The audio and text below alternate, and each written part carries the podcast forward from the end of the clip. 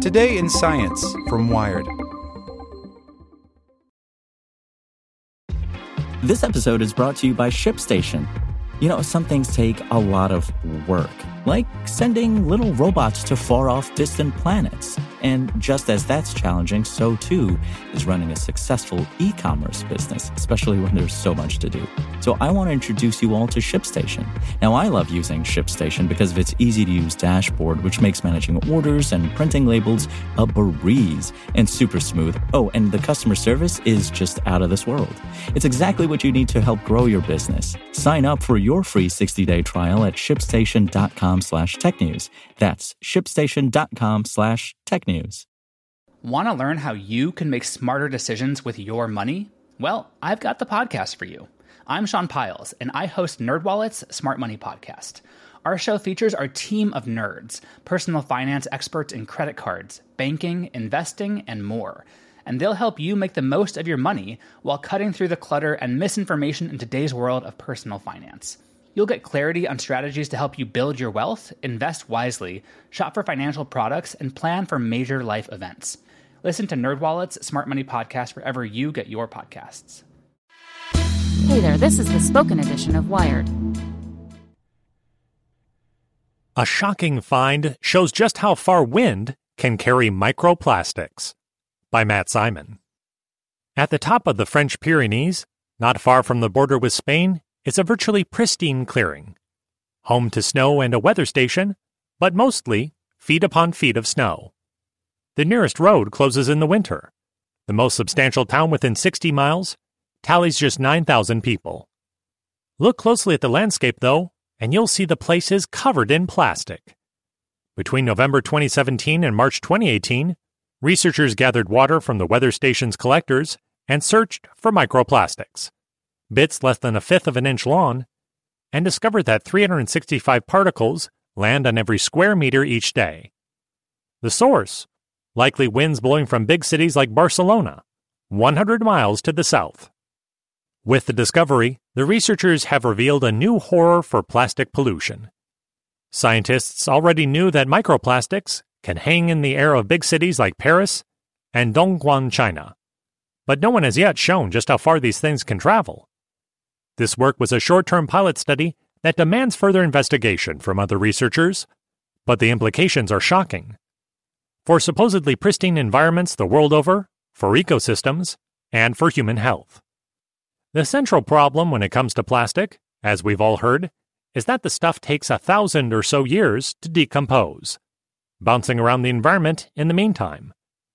And when something like a plastic bottle decomposes, it sloughs off tiny bits of itself, microplastics that can then make their way into organisms. This is a particular problem in the sea, which has been fairly well studied.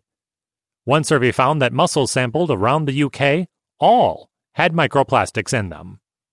Less well understood at this point is how different plastic types, the researchers found a range in their samples, from polystyrene to polyethylene to polypropylene, travel through the atmosphere differently based on their material properties. Also poorly understood is how the shape of a microplastic, whether it be more of a film or fiber or fragment, affects its movement. You might assume a film with more surface area would travel farther than a fragment, but that just hasn't been tested.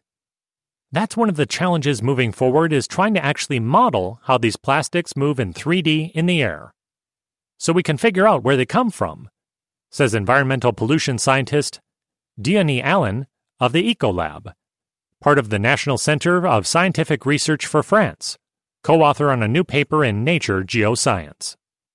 To a certain degree, perhaps it isn't too surprising that the researchers found microplastics here in the Pyrenees, because in their sampling, they came across another important clue, a fine orange dust. This probably blew in from the Sahara, a phenomenon this monitoring station has recorded for over a century. More incredible still, dust from the Sahara also crosses the Atlantic to fertilize the rainforests of South America. The winds don't make a distinction between the type of the particles, says marine geologist Michelle van der Doze, who has studied the long-range transport of dust particles, but who wasn't involved in this new work. These plastic particles are much bigger than the dust particles we find, although we find these giant dust particles as well. but their density is much lower, so they're also more easily transported over great distances. Another consideration is the unique nature of plastic decomposition. As microplastics break apart, theoretically their properties would change. So a single fiber might break into two fibers, creating new pieces with new aerodynamics. As they break down further, microplastics eventually become something even more sinister: the nanoplastic, a piece smaller than a micron or a millionth of a meter. These vanishingly small bits of plastic can get just about anywhere, including throughout an organism's tissues, as researchers found when they introduced nanoplastics to scallops. What they showed was that within 6 hours these nanoparticles are marching through the animal, says study co-author Steve Allen, an environmental pollution scientist at the University of Strathclyde and EcoLab, and spouse of Deonie Allen. They're in every part of the animal in 6 hours. It's not just the plastic itself that organisms have to worry about. We do know that these plastics absorb all of the chemicals they pass through in the environment, like pesticides, Steve Allen says. We also know they have heavy metals sticking to them, so if these particles pass into your lungs and carry those chemicals in there, we don't know what's going to happen there yet either. Even more concerning, nanoplastics look a lot like the nanoparticles used in medicine to deliver drugs in the human body. So they can go through the blood-brain barrier potentially in exactly the same way, but carrying their toxins, Deonie Allen says. And this is really worrying. To be clear, though, this idea has not been backed up with data. Researchers have, however, explored another troubling characteristic of plastic in the oceans. In some ecosystems like coral reefs, plastics work as disease vectors, says Luis Rocha, curator of fishes at the California Academy of Sciences, who wasn't involved in this study. So a piece of plastic is like a little petri dish for all kinds of bacteria, including pathogens. As they go along the reef, they touch one coral and another coral, and they transmit the disease. Whether microplastics could act as disease vectors on land is yet another question that demands more research. But it's important to keep in mind that the microplastic and nanoplastic problem isn't a land-sea dichotomy. Plastic's effect on sea creatures has been much more thoroughly studied than its effects on land creatures like us. But there's also quite a bit of interplay between the two environments. Take laundry, for instance. Washing clothing like yoga pants and fleeces can release hundreds of thousands of synthetic fibers per wash cycle into the environment. They don't get completely removed by the filters. They don't get completely removed by the wastewater treatment plants, says University of Aveiro analytical chemist João Pinto da Costa, who has studied plastics in the environment but who wasn't involved in this new research. The fibers end up in rivers and seas, but also in sediments, where they dry out and get picked up by the wind. Also, when you're just putting your clothes up to dry, it's easy to imagine that a lot of fibers will be transported in the wind. This presents us with an astoundingly complex problem. Plastics have made the world an undoubtedly safer and healthier place. Imagine what medicine alone would be like without the technology. But the scale with which plastics are contaminating this planet and its life forms is growing ever clearer. Even if your country decides to ban all single-use plastic bags, your neighbors might still churn them out, and, if this developing model of airborne contamination holds true, the resulting microplastics could blow your way.